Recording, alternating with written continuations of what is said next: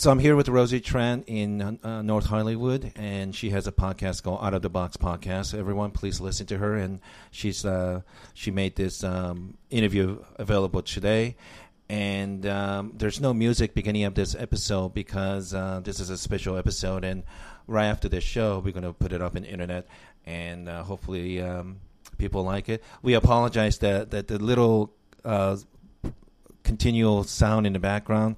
We can't get rid of it, so we're we're, we're going to do the best we can from now on. But I'm here with Mr. Moses Kim or Moise Kim in Ukraine, Crimea, Ukraine, or Crimea, Russia now, and um, we met through. Um, you heard me on uh, one of the Red Band's. Um, a podcast show at the Ice House, and um, we went back and forth, tweeting back and forth, and um, um, you know, I, I, was very curious about your background, and uh, we're I guess we've been talking what maybe last year, year, year and a half. Is that about right? Uh, yeah, back in the day when I was living in Russia, and uh, I, about a year ago, I moved to to Crimea. I moved back to okay. Crimea. And, uh, yeah. And you're ethnically Korean? He's half Korean and half Ukrainian. Oh, okay. Yeah. Oh, I can hear a dog barking. Yes. Sorry about that. So, um, interesting background. So, your father's full Korean. That's why your last name is Kim. But your mother is basically not basically. Your mother is white Ukrainian. Yeah, yeah. Okay. You're right. Uh, actually, uh, the Soviet Ukrainian, uh, the Soviet Koreans, I mean, uh, they have this uh, separate branch of uh, well, separate uh, ethnical branch, I would say. Uh, they're called uh, here, and that means actually the Koreans that were born and raised in the Soviet Union. Uh, it's uh, it's it's not they're not like uh, any other Koreans because mostly they don't speak Korean. They have uh, like different traditions, different like kitchen cuisine different. Well, everything is different from uh, mostly from from most Koreans in the world, and uh, that's what uh, my father was representing, and uh, that's why I think we we are uh, mixing into every culture in the world pretty good because because of this uh, peculiarity, I would say. And and I think we talked about this before because I remember I think around right after the I, I, I don't quite remember. I know there was a pretty big chunk of Korean people living in Russia, like uh,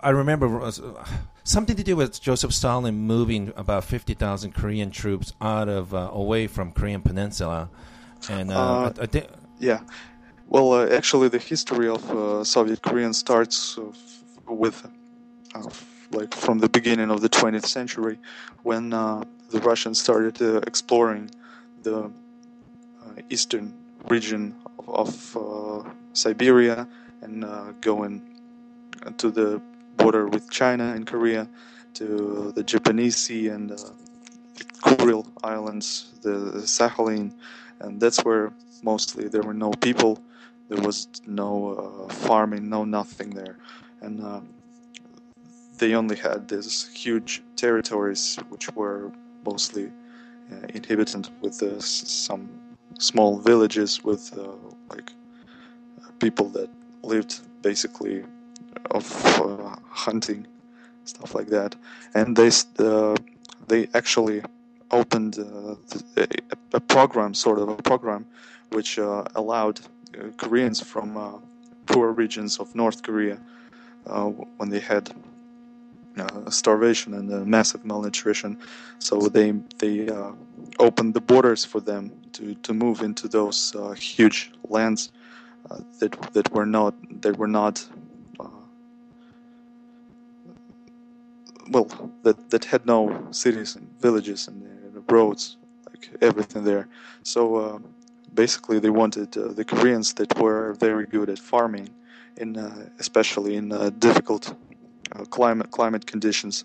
So uh, they they had borders open for them as they wanted them to develop uh, this this region of Russia, and then the Second World War hit, and that's when Stalin thought that Koreans might be dangerous to have at, at, right there at that border, as the Japanese were involved in into the war on the on the Nazi side. Um, um a couple things before we. Uh, uh, Rosie, have a couple questions for you, but before we jump into that, I, I remember Russo-Japanese War was 1905, and uh, and if I remember right, it was basically Japanese and Russians fighting over Korean Peninsula, and I know that. Um, yeah, you're and, right, and also a couple couple uh, islands that that mm-hmm. are still uh, argued by by both sides there. Right, and and technically, Japan and Russia still have not signed peace treaty for World War II. Yeah, and and yeah. all I remember was, and I think we were talking about this because Stalin was worried that the Koreans and Japanese might unite, which is, you know, if you know anything about Japanese and Korean people, that's just not going to happen. But the, the, Japanese, like you were saying, were sent to um, Kazakhstan, and did you also say Uzbekistan too? Yeah, mostly uh, Uzbekistan. I see. And then um, is that why a lot of Eastern Europeans have that kind of Asian look because they're mixed? they're was, really mixed. That stuff happened way before you're talking about like Attila the Hun and uh, the Golden Horde invading like the land of even cl- they even came to close to like Vienna. Mm-hmm. And uh, yeah, that's yeah. And, because when you go places like Hungary and Hungary especially, um, you see beautiful people, but there's something different from the rest of uh, Western Europe. Yeah. They have a little, their eyes is a little different.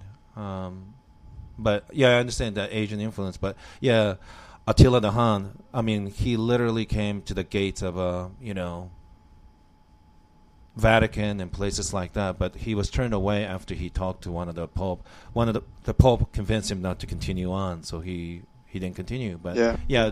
And after uh, after him, there was. Uh, uh, also Genghis Khan, and uh, a lot of a lot of other uh, like we call them Mongolian Tatars that invaded Russia and like basically terrorized it for 300 years.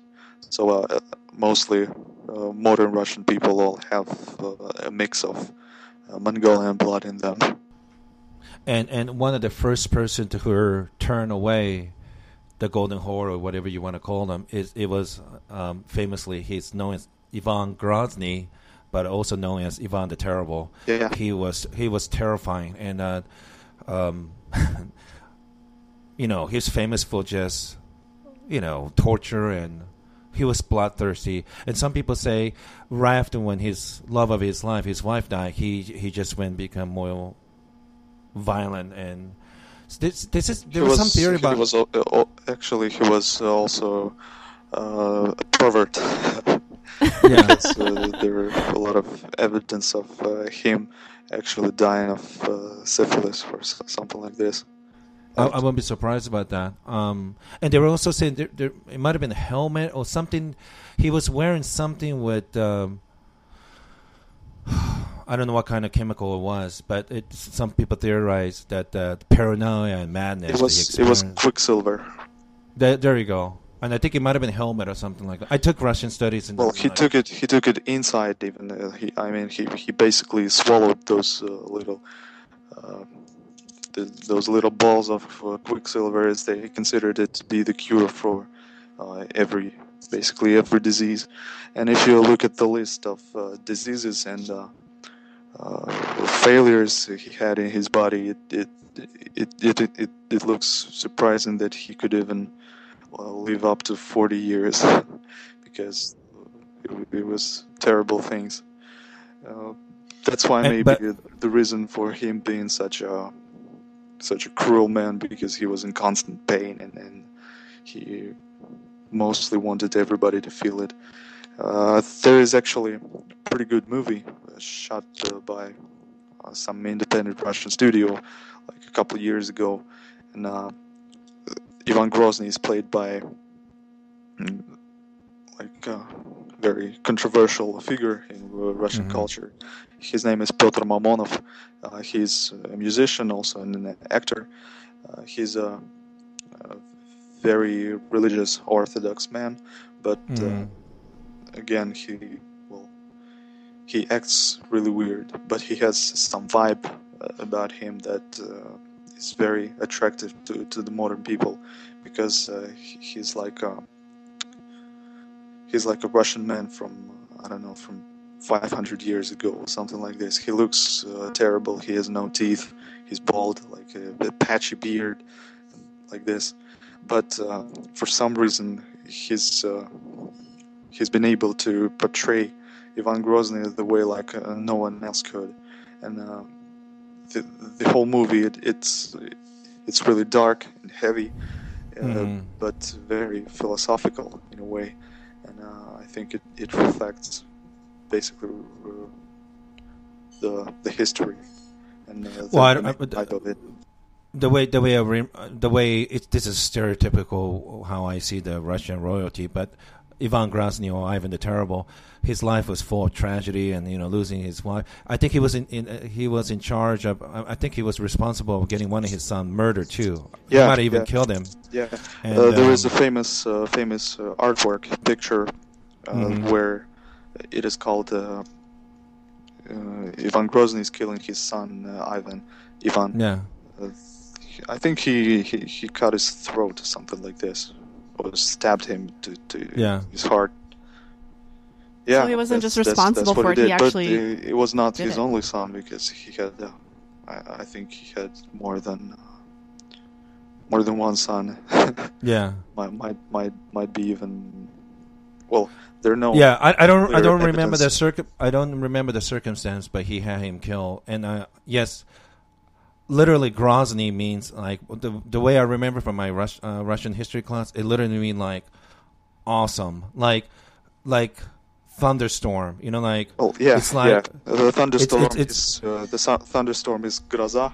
And, uh, yeah, he's Grozny. He was a bigger than life. He he he put fear into people's lives and and um, uh, he, t- you know, I mean, Russians were constantly attacked by these um, the Golden Horde or Genghis Khan's army or Attila the Hun from the east.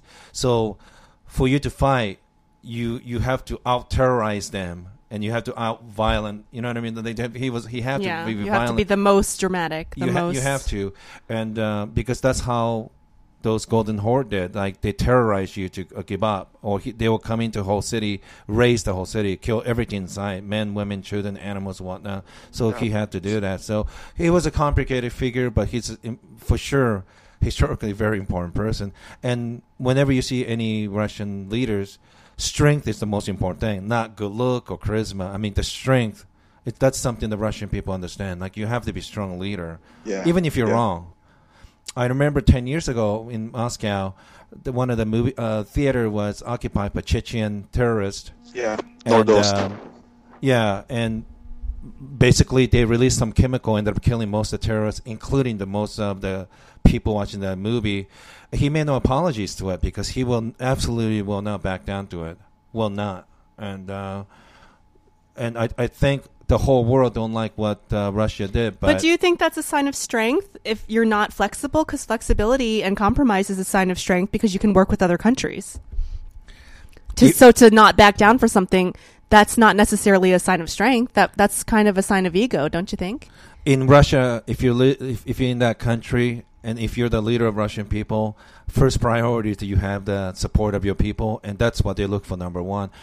I'll give you an example. Like when Saddam Hussein got beaten in the first war, most of the Middle Eastern people thought he won because he's staying still in power. You know, like I guess it depends on who's looking at whom. Outside of the uh, uh, Middle East, they saw devastating loss for Saddam Hussein, but most people in the Middle East saw he he he talked shit, started something, and he wasn't disposed. And to them, that's a weakness. So I guess it depends on who's looking at who. But in Russia, you're uh, saying, according to the way Russian people look at things, that's considered strength. Yeah. And that's important. Okay. Because I don't, I don't know that I consider not backing down strength because if you're being stubborn and you're in the wrong, I don't, I don't know if that's considered a strength. I think it's more, I consider it more of a strength when a leader admits that they're wrong because then I feel like I can trust them instead of someone who's just lying and lying and lying and caught in a lie. I, I think that's true outside of Russia, but um, he has like sixty percent approval rating. okay, okay.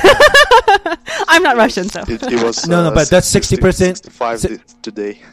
Yeah, and that's really low because if you go back three or four years ago, he probably had like 85. I mean, it, it, you know what I mean? That Obama wish he had Well, like to 50 be to be to be honest, uh, today uh, his uh, rating reached uh, the, the peak.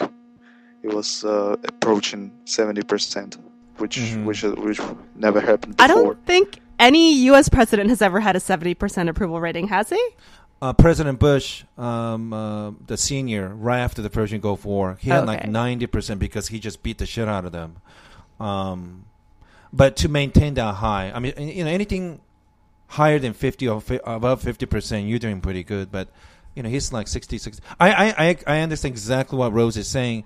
You know, but if you're like a Southern senator, you're doing stuff like pro-religion, pro-gun, and you know, anti-gay marriage. Probably rest of the USA, it's not good. But if where where you're from, from Alabama or Georgia, where they're voting for you, you're popular there, and and those are the only people putting yeah, you in the position in of power. conservative states. Yeah. Um. So uh, Can I ask you a yeah, question yeah. about Crimea? Okay, so um, so what you're telling me is that the peninsula of Crimea, in general, the people are happy that they're going to become part of Russia. Is that true?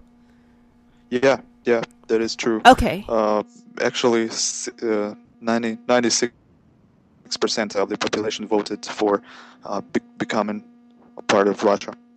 Okay, because the mainstream U.S. media is making it seem like Russia's the bad guy and that Crimea is like this innocent, and they're really pushing, especially the corporations, which I think is totally screwed up. They're Yeah, trying to. I- Did you see I- the I natural know gas that, push? And, uh, it, it could not be Yoshi? Yeah. Mhm. further from the truth because, uh, as for me, uh, I haven't heard a single gunshot. Uh, I haven't seen uh, any violence. There was uh, n- nothing from the Russian side that could uh, somehow be considered to be uh, invasion or violation of any laws. Actually, we we, we we we we I I have to make sure there's a couple things on note. One, um, Crimea and eastern Ukraine, they mostly do business i with Russians. Most of the western Ukraine do business with EU, so there there is a different interest in those two parts of the country, and um, Crimea is a very so- sore subject because how many Cri- Crimean wars were there? There's two, wasn't it? Uh, there This was like uh, there were two Crimean wars, and uh, there was also uh, Russian and Turkish war. Yes, Sebast. Am I saying it right? Sebastopol. Yeah, yeah, that's the city I'm living in. Sevast- uh, it, in Russian, it would sound like Sevastopol. Okay, I'm way off. I apologize. I apologize to my uh, uh, vodka drinking friends. I, so um, it's a very important because that is an um, uh, geopolitically speaking, it's very important because um, for Russia to maintain any sort of influence Black Sea, you know, dealing with Turkey, that's a very important naval town, and the Russian navy is there.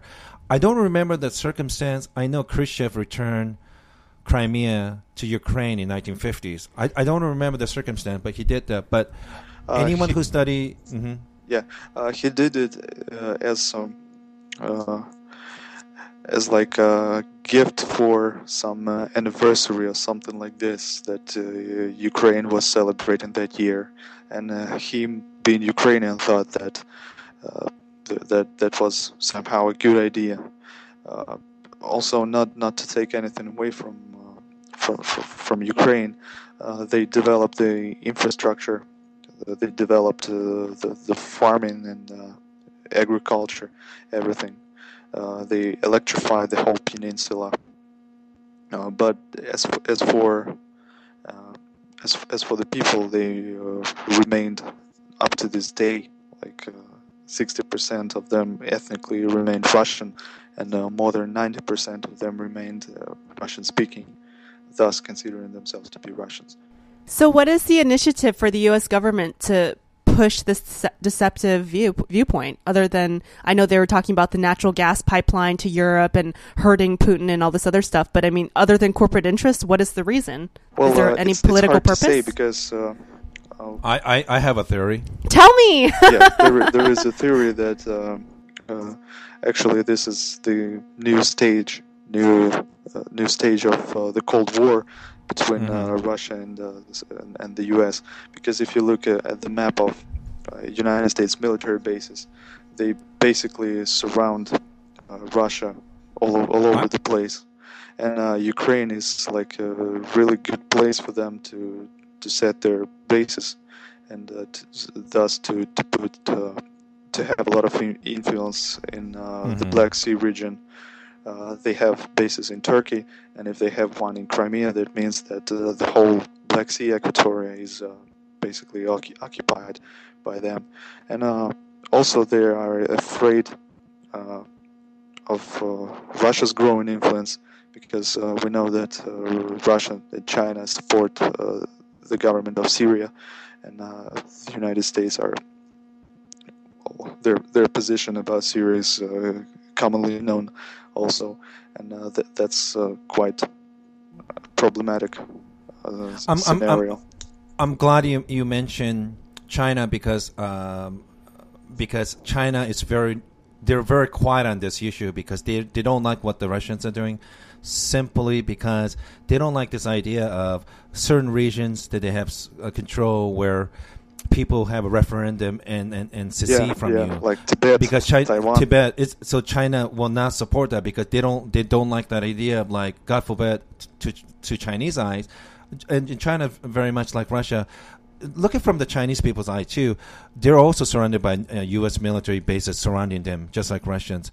But one thing Chinese don't want is here. Next thing you know, in Tibet, they're saying we're going to have a referendum and we're going to secede yeah. from Chinese control. They they don't like that at all. So they don't. They absolutely will not support Russian, but they're just keeping it quiet. But let me give you this is kind of you know, neutral. yes, because they, they, they're, this is really a sensitive issue. But um, um, So what's your theory? Is your theory similar to his theory? well, Moses, um, correct me. This is the way I look at it. Well, my my amateur Russian studies background. so let's say I'm I'm, I'm Vladimir Vladimir Putin, right? And uh, I used to be a KGB officer uh, in East Germany, and then later on in Moscow. And this is what I see in the last 23, 24 years. He was a so he was a Soviet Union warrior. Next thing you know, it they lose all those satellite countries. You're talking about Uzbekistan, Kazakhstan, and all the Baltic states. They they lost everything. Then last two years, you saw this thing called Arab Spring in Northern Africa, where people are revolting and want to uh, go away from uh, revolting against the dictators. I I would be very sensitive if I let something in Ukraine get out of control because next thing I don't want to deal with that shit starting in. you don't want to deal with the Russian Spring. No, seriously. Yeah. Or, or, or I, I would call it vodka spring, but um, Uh, actually, but but for, mhm. a- actually there were uh, the Russian op- uh, government opposition is uh, was working on that, and uh, Mhm. in 2011 they had a sort of a, uh, something like a public disobedience act, maybe I would I would call it. Uh, where they gathered against Putin, and that's where uh, his ratings were really low. They were Mhm. working really hard, and nobody except uh, the capital, Moscow, and maybe St. Petersburg, uh, could uh, understand why this is going on and uh, Sure. where they actually came from. And then uh, the information that uh, the CIA and were enrolled into into the communication with uh, the opposition leader. Uh, th- and actually, sometime after, I think he he even confessed that uh, his uh, organization was uh, uh, financed by uh, some American Mhm. some Americans. Mm, I think that definitely some inside job is going on, and uh, and the the Ukrainian events are the direct result of this, because uh, many people I know say that uh, there are a lot of foreigners in Kiev, especially uh, American and maybe uh, NATO soldiers, uh, Sure. that, that are well, basically like uh, agent provocateurs, maybe. Also, they work as instructors in uh, tactics and uh, Mhm. well, like like this. It it uh, mostly looked like uh, the Occupy movement when it all started. Like it was peaceful, mostly uh, the intelligent people, and then for some reason they were all uh, replaced by this radical. Uh, they they call themselves uh, right right sector, uh, which is a West Western Ukraine radical movement, and a lot of a lot of Russian media label them as Nazis because of the some some some some some moments they had uh, in history before, like uh, in World War II. Where well, they... but but that's that's too, that's really ironic because if there's one country in Europe where there's um, ample amount of uh, Nazis, it's, it's it's it's in the Western Russia. I mean, like you know, I mean, you're you're partially ethnic, so I, I, I have been to Moscow once, but um, many of my friends were saying that the ethnic groups have problems in Moscow. Yeah, um, that's that's right. You know, that's right. And uh, and I'm not saying I live in I, I, I, I live in USA, so believe me, we have racism here too. But you know, when when they say Asian, I I think I don't know if they were well anyone who look like myself and Rosie, but I think anyone who looks from people from Central Asia, Kazakhstan, Uzbekistan, and Kyrgyzstan. I mean, you know, i.e., people who look like Borat. I think uh, they're, they're, they're, always going to have a problem in that world. But um, go, going back to Putin, I, I have to say there's got to be some joy in, among Russian people because last 20 years, you know, national uh, prestige. I think Russia has in, whether you, we liked it or not, the, the people are paying attention to Russia now. You know, in 2008, Georgia was invaded. Uh, you had Olympic recently. Now, you know, this whole thing with Crimea, and we should never take Russia for granted because you still have the number one.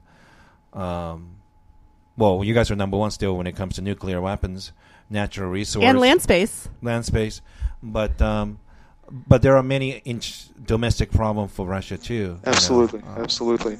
Uh, social problems and, things like that. Uh, they're basically uh, th- the roads are uh, so, so bad that uh, it's it's even there is a saying that the Russians have historically only two great tragedies, which the first is idiots and the second is roads.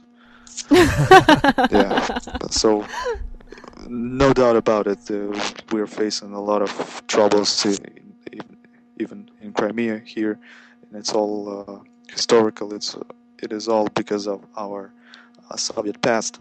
But uh, again, I should say that the latest events uh, brought drastical changes in, in people's moods and in people's mood, and their uh, something like uh, their patriotism, I think, is, is, starting to to break free. I would say mm-hmm. Uh, because before we were all very cynical and we didn't trust our government. We didn't trust sure. any president we had. They were all for us like thieves and not really caring about anything and m- mostly uh, a, lot of people well i should say uh, there is uh, like a, a, character that uh, everybody knows here, which is more like a, something like a, a, fairy tale character today. It is an average man in a white wife beater that is uh, sitting on the couch and talking to, to the TV, and uh, whatever channel he switches, he has uh, some insults and some criticism and some some cynical things to say to anything going on, whether you have uh, sports broadcast, news, uh, whatever, uh, a movie, I don't know, even uh, advertising. Well, and that's what uh, most Russians were. Uh, we didn't, they didn't believe in anything, and we could only criticize and be very vocal about how how we would govern the country if, if we were mm. in place. But uh, the latest events, they completely changed everything, and uh, the support Crimea is getting from uh, Russia is tremendous. I, I, I would never have thought that this could ever happen, actually, and uh, I could never imagine the reaction we, we would get. So, oh, sorry. um, so I guess overall, this is not going to affect you personally. I don't know. I don't know what's what's going to happen. I mean, uh, there is certainly there is Russian army here, a lot of ships, uh, a, a, lot of uh, troops here, and uh, the planes, the Russian battle planes, are just uh, just beside the, the peninsula, which is like a couple minutes uh, away from from from my city. Uh, but again, uh, Ukrainian army is not capable of of leading and starting a war against Russia. Uh, oh, yeah. The only the only enemy uh, Russia could have is uh, actually NATO, and I don't think that that is gonna that is gonna be the case because uh, even to this day, um, after the, I think the Ukrainian scenario failed, uh, Obama is saying that he, he will not uh, even consider uh, sending United States troops to Ukraine, which is. No, I don't. I don't think there's a danger of actual military conflict, but I think in the long term, I don't know what's going to happen. I think they're going to try to hurt you guys economically and well uh, th- that is an interesting subject because i haven't seen any american uh, plant or factory or anything here because everything we do we produce for ourselves and we consume it ourselves there is no uh, economical no uh, social cultural any interest that the united states have in crimea i mean well i was going to say because your English is very, very good. I, I is there any American? That, uh, that uh, a lot of Americans know where Crimea or even Ukraine is, because that that's uh, all ex-Soviet Union for them.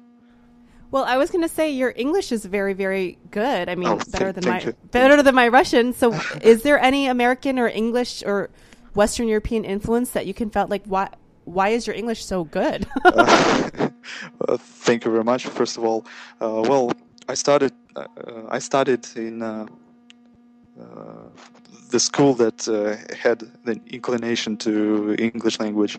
That's like when I started learning English when I was like seven years old, and then I was at the university, and my edu- education is in translation.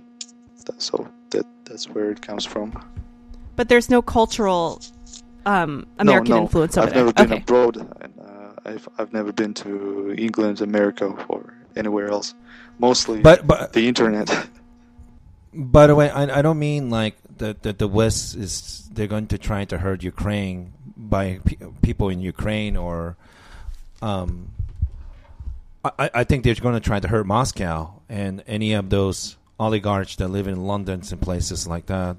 well, whatever happens to them, we don't actually care because they're. Oh just... no, no, I don't. I don't. That won't affect you guys.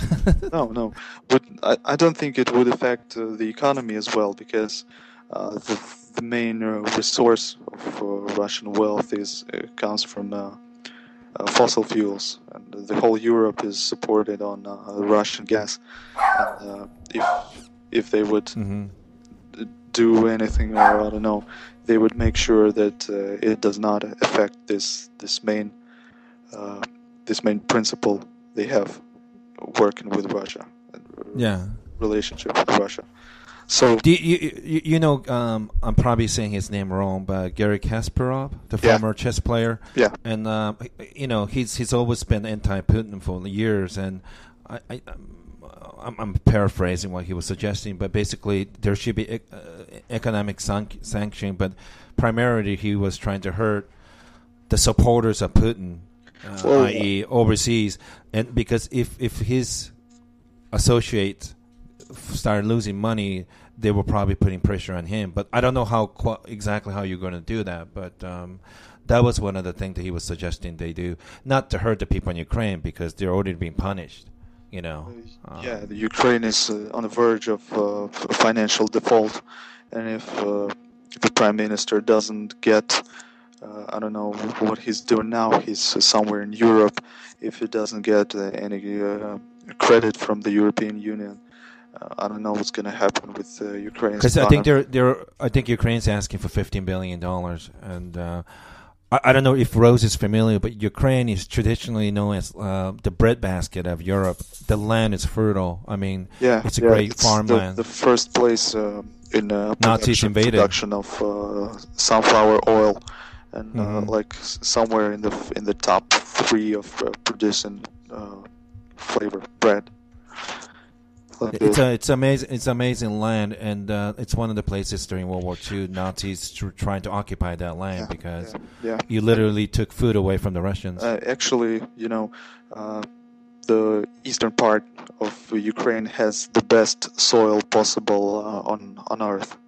Uh, I don't know how historically that happened, but um, the, uh, I, I've seen that that Earth, and it's it's actually black. It's uh, very soft, and uh, it's uh, extremely fertile because uh, any plant uh, we have in Crimea, uh, if we put there, it, it grows like uh, th- five times five times bigger and faster. And uh, actually, the Nazis were loading that dirt. They collected dirt, loaded into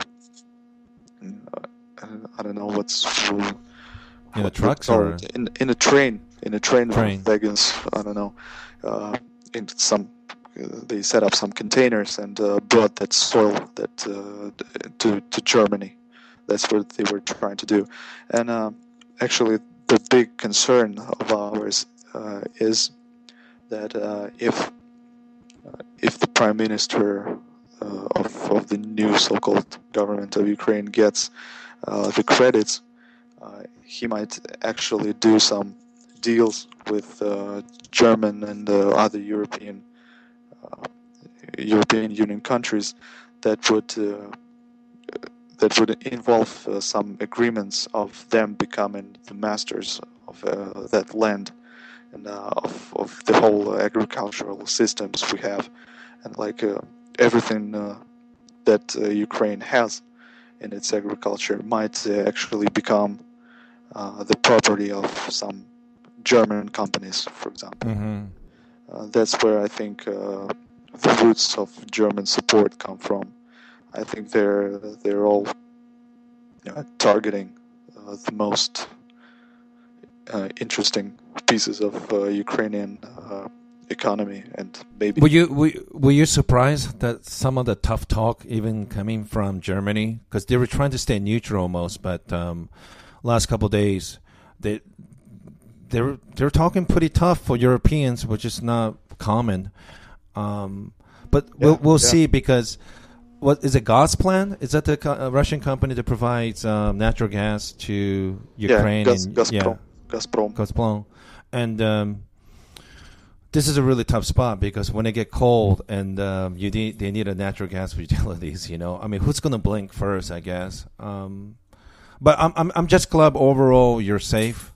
I, I really w- wasn't sure the the way they're portraying news over here. It, it's it's like you know, like Japanese invasion of China.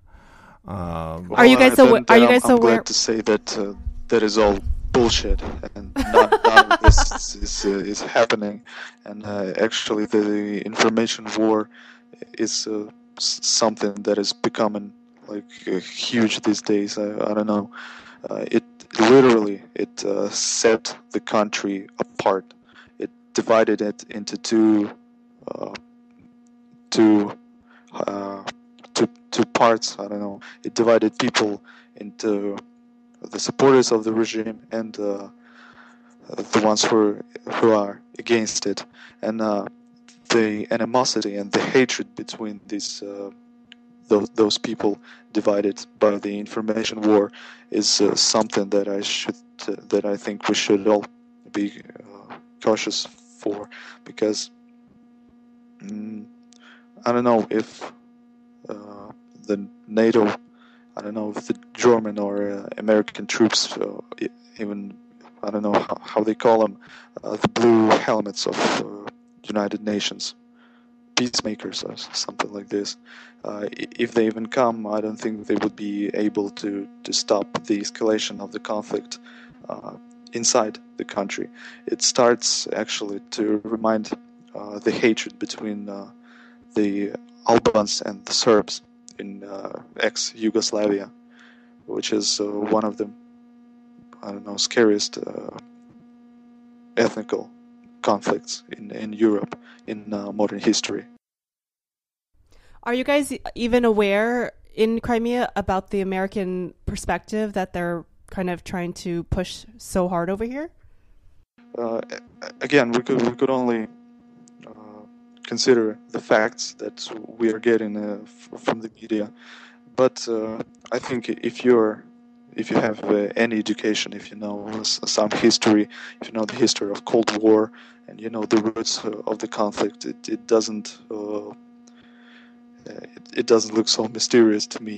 Well, I, I think the interest of of, of the U.S. government is quite transparent, and uh, I can really see why they're doing this. Uh, I am only uh, concerned, and uh, I, I feel uh, the pain for my people because you know, we are like pawns in this uh, chess game.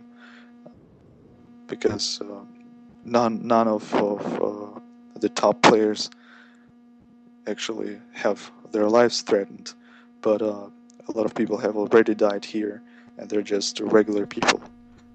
So what what so what do you think is eventually is going to happen? Eventually, people calm down, just accept the fact that Crimea is now part of Russia. Rest of the Ukraine think, will be. I think they have no choice because uh, Russia has taken over, and uh, they're not giving Crimea back. As it's the population of Crimea consider themselves to be Russian, and there's no one, no one to tell us how to live, especially Angela Merkel from Germany or Barack Obama from the United States. Uh, that would only, I think, the, the sanctions and the, everything happening that would uh, only uh, give Russia uh, the power and uh, more would would uh, unite people more because I, I, I, I think I think you're absolutely right because yeah. if they're sanctioning them and punishing them, when you have a common enemy, a huge common enemy, you forgot forget uh, everything you had, uh, all the arguments and everything, and you concentrate on uh, your uh, on, on defeating that huge enemy you have.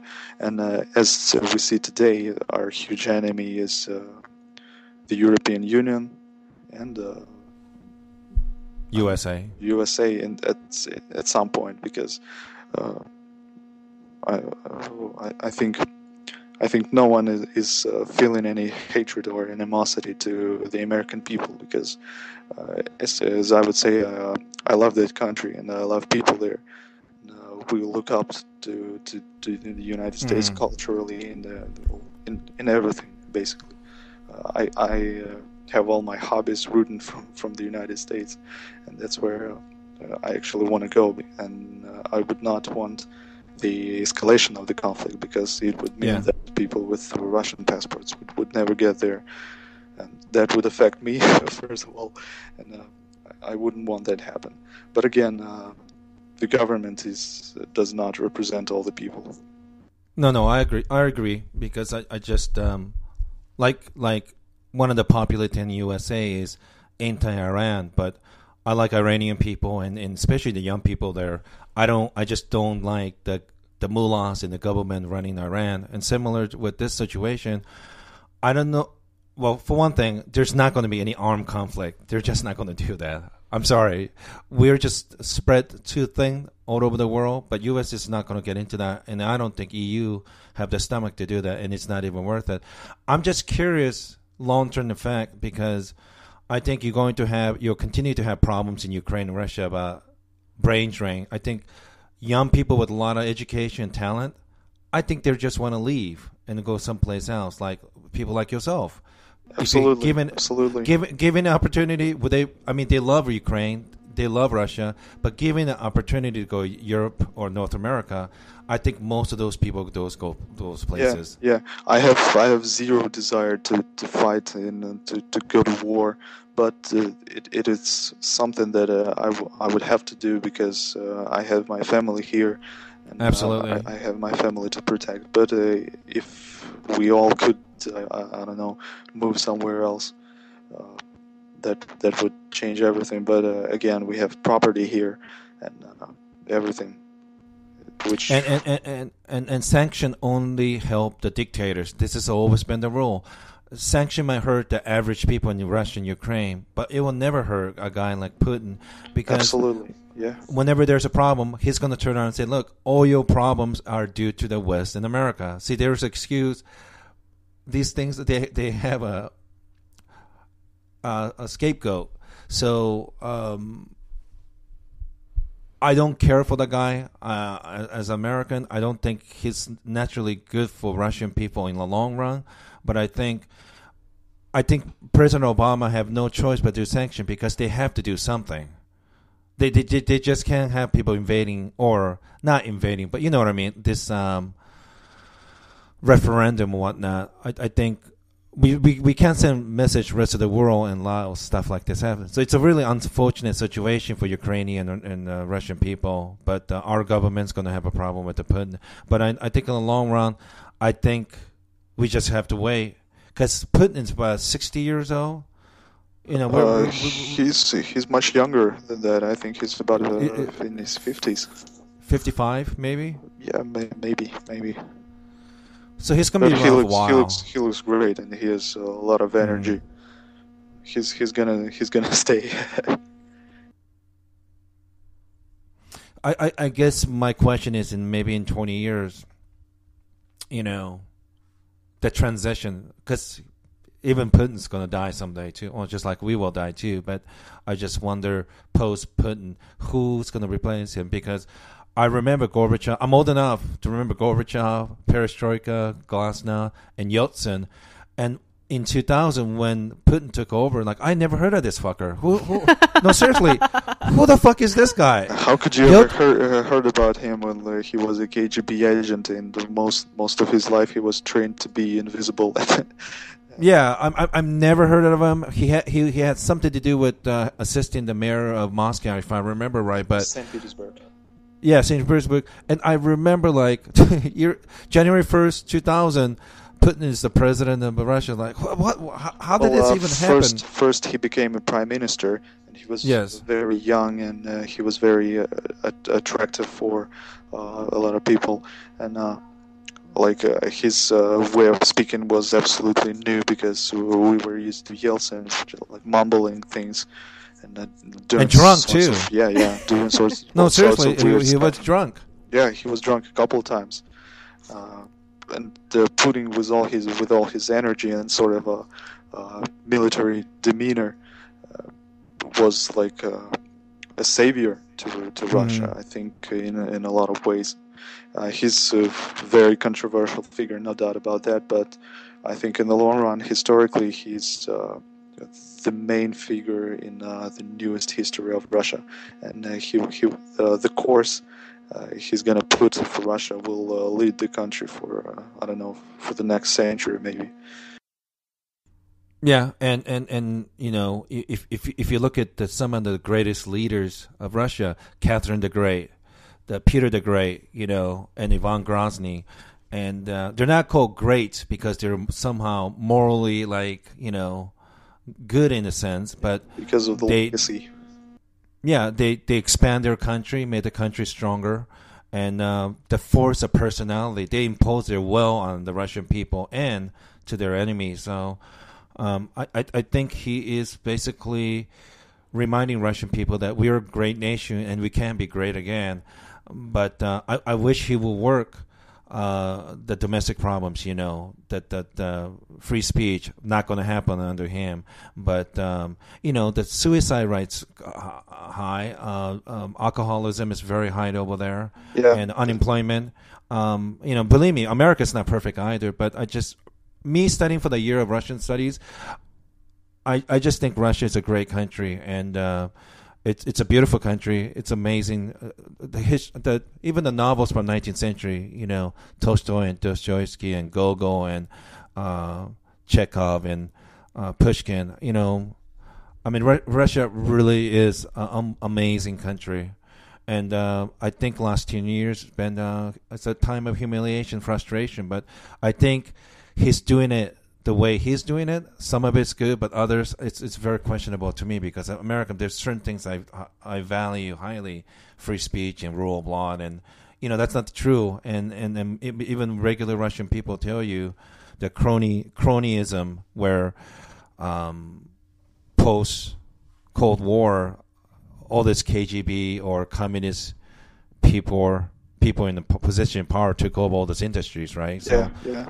There's a lot of poor Russian people that deserve to be treated better. Absolutely, I, I, absolutely. But uh, you know what? Uh, one thing uh, about about uh, all the maybe uh, democratic and liberal values uh, that you have and you like about the United States. in Russia, the moral uh, the moral values are uh, sort of different because uh, there was a lot of noise about anti-gay laws that that Putin provided.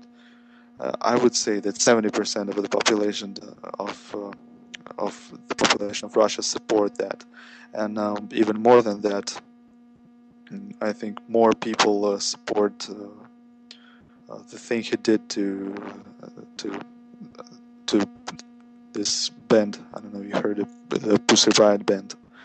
Uh, not a lot of people like them, and uh, absolutely not a lot of people would uh, uh support support them and what they do. I, I, is it because uh, Russian Orthodox Church came back 25 years ago? Maybe, maybe because of that. But um, I think the main. Or, or, do you think Russian people in general are just conservative? Uh, they are, pretty much. They are, and uh, especially the older generation, but uh, also the young people that uh, again uh, study the history and they have some sort of a national national conscious I don't know how to call it. they see themselves as they don't see themselves. I mean, as part of this uh, world pop culture that uh, Pussy Riot is trying to proclaim, and mm-hmm. uh, they see their separate way, and uh, this way does not uh, in, include uh, any of the philosophy and the acts that uh, Pussy Riot are trying to bring, and uh, more than that, as Sean, Sean, Smith from Vice. yes. When he was in Russia, he said that the first thing he felt Russia was very oppressive for him but uh, for for us it doesn't seem to be so oppressive because we are quite used to living that way and uh, we are uh, feel always endangered like uh, we never never relax uh, hundred percent. Uh, like we are always cautious about what's going to happen and certainly the, the this displays of uh, democracy and the freedom of speech that Pussy Riot is trying to bring is not something that uh, we consider to be uh, important for us th- these days. I, I, I, could, I would say I, I, I, don't actually care about what they do. I, I don't think they deserved a sentence, but uh, I, I also don't care if they go to jail. Um, I, I could kind of understand because, you know, as American, we take things for granted. North America, we are so uh, far away from many other other countries. We don't really have a tradition of getting invaded, you know. And uh, if you study Russian history, I mean, there was a time. There's a history in Russia. It's called time of trouble. Do you remember that in history, uh, in Russian history? Yeah, yeah. And, we, we and, have and, a sh- shorter word for that. It, it is called smuta. Yeah, and uh, um, what, they they even made a play out of it, but it was a time where there was many fake uh, czars. Yeah, yeah. Uh, uh, because one pretending to be czar and this one is not legitimate. But you know, if you that's I have to say when I when I study Russian history, I could understand why the 19th century the literature was so amazing because Russian people have suffered I mean, I don't mean to be rude, but Russian people have suffered beautifully. I mean, their history is full of just tragedy, of one tragedy after another, and it's it's it's not like cutaway uh, country like uh, USA, uh, you know, separated by the huge bodies of water. So there's a history of getting invaded a lot. And, yeah, uh, yeah, yeah, absolutely. And and and and it, biggest... and, and, it, and, it, and it is very cold. So it's not. I mean, literally, it's not a sunny place. And, and I, I just spent time in Sweden for three months, and I have to say the cold weather does affect your personality. You, yeah, know, you don't see yeah, sun. You know, it it brings this uh, Nordic demeanor to, to the people. It uh, mobilizes you because if you just stay chill and, and cool, you would freeze to death, and uh, basically no food would run around you or uh, fall from the tree. You have to do like the hardest shit to, to get something to eat historically. Well that that's what it is. And uh, and uh, as you said again uh, about the history of invasions the biggest tragedy and uh, the, the biggest heroic period of our history was the world war ii because basically and literally every family every family I know, every family of uh, my friends was uh, affected by by this war. Like uh, I had my uh, grandfather uh, fighting against the Nazis. Uh, he lost mm-hmm. he lost his eye in a, in a battle. my friends, both grandparents, died during during the battle, like not not far away from here. Uh, I mean, literally, the, the, land that we are living on is uh, f- like like a five inch f- five inch uh, of the soil soil is uh, uh, drained with, with blood with blood of, of our ancestors, and that's and, and that's why that's why when uh, any signs of the Nazis that are brought from the Western Ukraine are coming into play. It brings uh, it, it just uh, I don't know genetically it brings out the, uh, the, the hatred towards that and the, the strongest emotion and uh, the, the, feeling of unity because uh, you literally feel the pain of your ancestors fighting as you as you see like those swastikas and uh, all the shit coming up again mm-hmm. and that's when I think all the young people that uh, from especially from south and uh, uh, East Ukraine and then Russia, they they feel like I don't know, they feel they feel strong at that point, and they they feel like well personally uh, I, I feel like uh, it's my turn to do something for uh, for what for what my ancestors have done I, I, I could completely understand, and um, it's always been puzzle. Like you, start, you go back like Charles the Twelfth, the king of Sweden. He invaded um, Russia and had many victories until I think 1709. Peter the uh, Great beats Charles the Twelfth in Battle of Poltava. Then after Charles the Twelfth, you have Napoleon invading um, Russia. And I remember reading War and Peace the Battle of Borodino was almost like 100 pages out of the, I don't know how many, yeah, yeah. 2,000 pages of it. And like, it drove me crazy because 100 pages just for one battle, but they invade. And of course, Hitler invading Russia. And believe me, it's, it's a trap when you, it, it, that country is so massive. And, uh, sure, spring and summertime, you're going in there you think it's fun, but boy, Russians know how to play the game too. They're willing to kill themselves to kill the enemies that invade their country. Scorch Earth, absolutely, uh, yeah. And uh, that, they right. they did they destroyed everything. They even started fire in Moscow when the Napoleons were there. So, very sad story when the Napoleons um, retreating and uh, the rear guards, the last troops you know they're getting attacked by Cossacks. The the, the uh, Russian is that Russian cavalry Cossacks? It, it is uh, well it, it started from uh, from the region of the river Don and then it spread uh, spread over to Ukraine. So mostly uh, when you say Cossacks you are referring to to the Ukrainian ones as they were the ones that were involved in most of the battles. But uh, but also uh, if you read the Quiet Don by uh, which is a great great book about uh, Russian history. Uh, they're all uh, so-called uh, Don Cossacks. So and and, and and and it's it's terrifying because if you everybody panic, panic.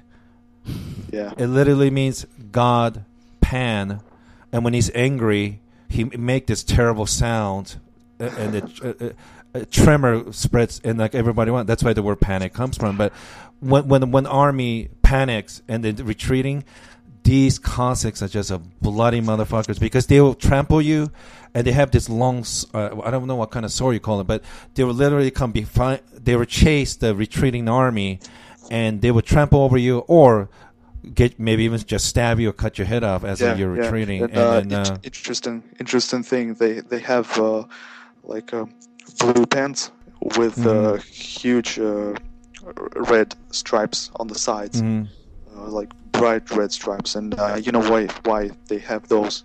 Because they wipe uh, their swords. No, no, because uh, in the battle, you uh, when riding a horse, uh, you, they would uh, often get uh, cuts from from the sabers uh, in, in their Oh. legs, and uh, those stripes would uh, help mask the blood when you have. I see. You, you open your pants and uh, you cut your leg. They cut your leg and you have blood all over the place. And when you have those uh, white stripes in the side, it, it kind of uh, masks the blood, all the blood, and it kind of keep keeps your uh, psyche at, at the right place. Mm-hmm. And and and then the modern version that it's such a sad story, and like it's one of those few history books that made me cry was when you read anything about Battle of Stalingrad, it's it just make it, it just make you cry because the Russian troops these they literally sent. I mean, basically you had young people on both sides, but the Russian soldiers, some of them literally had no weapon, and they had to fight the Nazis there. And uh, the German were I don't even know how to say it. It, it literally means Rats Creek, like uh, Rats War. Like they were literally fighting sewers of uh, Stalin, where these in the Yeah, yeah. stench dark holes, and it was a hor- horrendous war, Battle of Stalingrad. Was, but you know, terrible, and uh, you know what? There, actually, uh, I would say there were about ten of uh, those of those. Uh, I mean, uh, this the Battle of Stalingrad was the most uh, vicious and the, the, the most uh, terrifying. ter- terrifying and uh, with lots of casualties. But uh, there was a tank battle battle uh, like in uh, 1944, which was the biggest tank battle uh, in in the history at, the, at that time. Uh, there was also uh, the the defense of uh, my city of Sevastopol, Sevastopol which is uh, pretty pretty heroic. And, uh, Mhm. I don't know if we have uh, any more time because th- this uh, the history of this defense is, uh, something really uh, to be proud of, and it's very interesting. Like for uh, more than 200 days, uh, in basically destroyed by the artillery city, the, uh, the, the people, the citizens, and uh, the fighters, the soldiers were uh, defending the city as they uh, understood how, how important it is. They actually lost the city and they had to leave it because there was basically nothing left there and there was no support coming. So hmm the, the whole Crimea was uh, occupied by uh, the Romanians and, uh, and by the Germans. But those uh, 200 heroic days were like, uh, I don't know. It's well so, something to something to remember and to, to be really proud of. And uh, Yeah. if you walk through the city uh, today, you can uh, even to this day see the bullet marks in the walls. Uh, a, a lot of uh, a lot of buildings still have those marks, uh, and uh, we have the so-called uh, 35th battery. It is the defensive mm, the defensive construction with something like cannons that could that could hit in uh, in the radius of like uh, a couple couple hundred kilometers. hmm So this this battery was something that uh, the Germans were terrified of because they could not approach it. Uh, they hit almost every time with a hundred percent clarity, and they uh, the the Germans actually had uh, had the names for uh, most of the problematic constructions that they had in, in the city. So they called uh, this battery and uh, the other, the 10th battery, they called it Fort Maxim Gorky 1 and Fort Maxim Gorky 2. Well, uh, yeah, that. I, I, am probably wrong, but it, do, you, do you remember a uh, general named Kutuzov? Absolutely, yeah. And um, um, why am I remembering his name? It was, I, am getting all confused.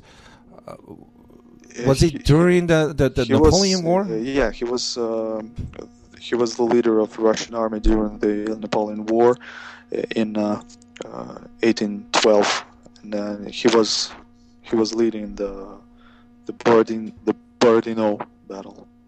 And and, and pe- pe- if I remember right, the way he remember is almost like comical. Like he was like a old people thought he was bubbling fool. He was he was old, uh, fat, uh, one-eyed, uh, but uh, he was a strategy genius. He was brilliant. I mean, um, he he he knew that um, obviously Napoleon's an unbelievable general. You don't fight someone with against their strength. You fight them with your strength. Your strength. So yeah, yeah. You, he he just he he just let he was sent these like Cossack guys to kind of harass the, the French army, but he just let them go in deeper and deeper into Russia, and then uh, wait until the winter came. And boy, yeah. Yeah. boy, because the Russians were they were used to that weather, but boy, the French were not. And uh, that's um, mean. no, but they, good and, war technique though. And everybody fled. They, they, they you know, um, yeah, they basically froze to death. Yes. Is and, it like the Vietnamese dragging the American soldiers into the jungle?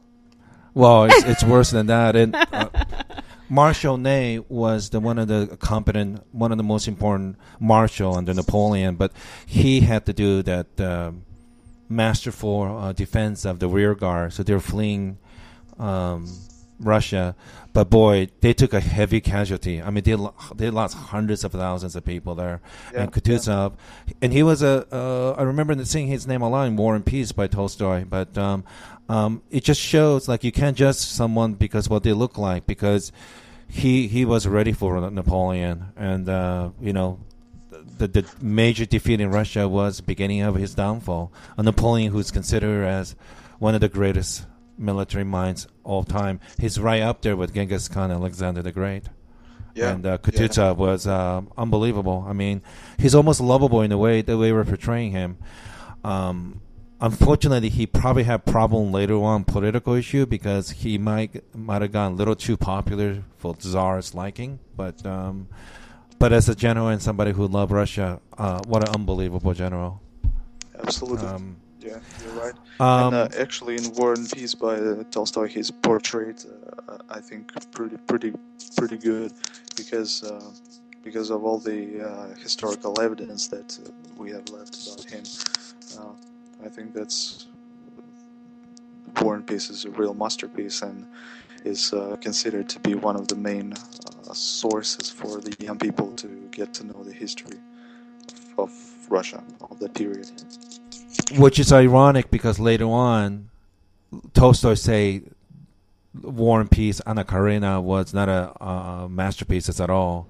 he, he, you know, which is interesting. But I don't know. Maybe he went through a crisis. But, um, um, but what a, what an amazing book. I mean, looking back twenty years ago, I hated it. I had to read it for class. But looking back, it just shows how great Russia is. Yeah, yeah. And, uh, and uh, e- even more, uh, uh, Russian school in, in Russian schools we read it in like ninth grade. That's when we just turn like uh, 15 or so, 14, 15 years mm-hmm. old. That's where we have to read all these three thick books. Uh, personally, I didn't read it at that time. I only read like uh, the, the basic plot to just just mm. to be hmm. able to to answer the questions. And I did not appreciate it at all at that time, so I had to read it later, much later in my middle twenties. That's when it really shined to me. It's it's uh it's um well, you know, Woody Allen famously said when he was explaining War and Peace, he just said, "What's it about?" And Woody Allen replied, "Russia." One word. That's it. And, uh, but um, yeah, it's it's. I'm I'm I'm I'm um, I I'm I'm just hoping. Um, no armed conflict. I, I, hate to see people getting hurt in Kiev uh, a few weeks back, and um, and of course this Crimea crisis. I have nothing against people in Ukraine and Russia. I um, unfortunately everyone have a reason for what they do. I hope um, uh, I hope uh, there will be peaceful resolution, but I still think in the long run, um, it, it's I still kind of think it's going to hurt Vladimir Putin long run, but um, we we just have to see what yeah, happens. Yeah, but we'll have um, to see. And uh, but I, ho- I hope you have a I hope you have a chance to come to the states. You know. thank you, um, thank you. I I really do hope so. And uh, I think you should you should come visit me also when things uh, settle well, down a bit. I, I, would really appreciate showing you the the town. I I I, I really really want to. I, I, do really want to go. Um, I um. I, I took the Russian studies because you know 1991, 92, you know, there was just all those crazy things were happening in in, in um, Soviet Union or former Soviet Union and Berlin Wall, and yeah. I'm old enough to remember. Like, I'm still shocked that it actually happened because you know the whole Churchill and FDR talking about Iron Curtain, and I just thought we'll always have communist Russia for the rest of my life, and like I, I, I I'm. I'm shocked we have a black president. I'm shocked that uh, you know that that the Berlin Wall fell down, and um, you know it's um, you know, I'm curious what's going to happen tw- next 20 years, but I will definitely want to go St. Petersburg, Moscow, and Kiev, and, and, of course Crimea. I think Crimea is such a it's such a historically important place. Yeah, um, it's very beautiful as well. And uh, Black Sea and and um, Russians need that because they want to put influence in the south of that um, Crimea, well, Turkey. Yeah, yeah, but uh, the the main I think uh, the main industry here uh, would still be the resort industry, as sure. as if you if you watched the Olympic Games in Sochi this yeah like like a couple weeks ago. You might have a you might have a one or two maybe Russian mob guys at those nice resort. yeah. If you see some fat Russian guy with a really good looking young girl, I could probably guess what they do for a living, but uh, absolutely. And uh, the thing is that uh, uh my sister's husband, he's an architect, and uh, he builds these uh, huge houses or apartments in in in Yalta, like in the in the south city of Ukraine, which where I actually grew up and uh, he said that. Uh, can I can I can I stop for a second? Yeah. Um, w- when I hear the word Yalta, I mean it's just amazing to me because the Yalta conference where you had yeah, Stalin, yeah. FDR, and Churchill. Yeah. It was uh, in the Livadia Palace. That's where my mom used to work. Uh, I've been there. and that picture is so famous. I mean, you see Stalin, Churchill, and, uh, and FDR Roosevelt. talking. Yeah, uh, and um, man, uh, I just like history a lot, and I just remember uh, like I will I, I want to go someday those places, you know, because um, uh, well, uh, I'll, I'll, let you know when uh, things settle down here a bit.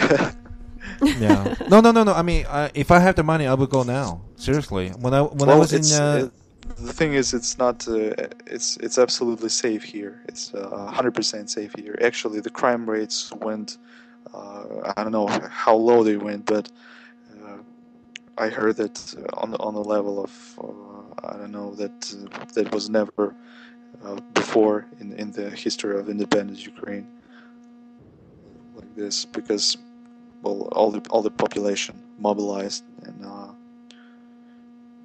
just I don't know it's pretty safe here. One quite quick note before we, we finish because I realize it's really late for you. Um, I, I have to say, when I was in, in Afghanistan, and I'm sure this is a very sore subject with you guys as well as for any Americans, but um, I, I was really surprised when I meet whenever I meet a Russian per, Russian people in uh, Afghanistan, Russian guys, because they Really? never left. they, did, they they basically ditched the military. They didn't want to go back. So and uh, the, the few Russians I met, they changed their name to like a Muslim name, and like you could tell they're Russians. Wow, But- I've never but heard about the- that. Yeah, they're they're they're Russians there, and um, ironic that um, the couple of the Afghan people that I talked to that um, um, there's actually genuine respect that the Taliban and have for Russians and Russia have for Taliban because even though they might have hated each other, boy, they both sides fought really really hard. Um, and then uh, when I went to Panjshir Valley in Afghanistan, there was Russian tanks everywhere. I mean, they were blown up to pieces. You know, I I, I think. But they were still there. oh yeah, I mean, kids would pl- use them like a uh, like a. They, they, Playground. playground thing, yeah. And and I, you know, history is in like si- hindsight's twenty twenty. So like, of course, it was crazy to do that. But like, I look at the Panjshir Valley. It is just absurd that anyone thought they could t- take control of that area because it's so mountainous. It's so mountainous. Even if you drag all the bombs, nukes, whatnot, there's just so many places for people to hide. Yeah, And then yeah. it, it, and the it whole was- region is so shady that like there are no uh, certain uh, precise maps of it. no. Nothing. It's So when just, you say- uh, stones, So when you say you knew they were Russian, what does that mean? They just looked super Russian? It, I mean, they have Muslim names, they have Middle Eastern names, and they're living in Af- Afghanistan. What does that mean? You just knew they were Russian? Well, I mean, uh, when you see two of them, and if, if they speak any Slavic language, I mean, I could tell it's Russian. But um, when you look at them, you could tell. And like sometimes I will ask my uh, guy, like, "Wait, is that guy Russian?" Like, there's like, "Yeah," they, they they they would tell me, and I. It's amazing to me the Russian people, few soldiers that decide to live there, uh, for them to live in, in a land, for for them to live there in a land of no alcohol. You know, like you can't you can't get but uh, vodka they there. have they have uh, opium though.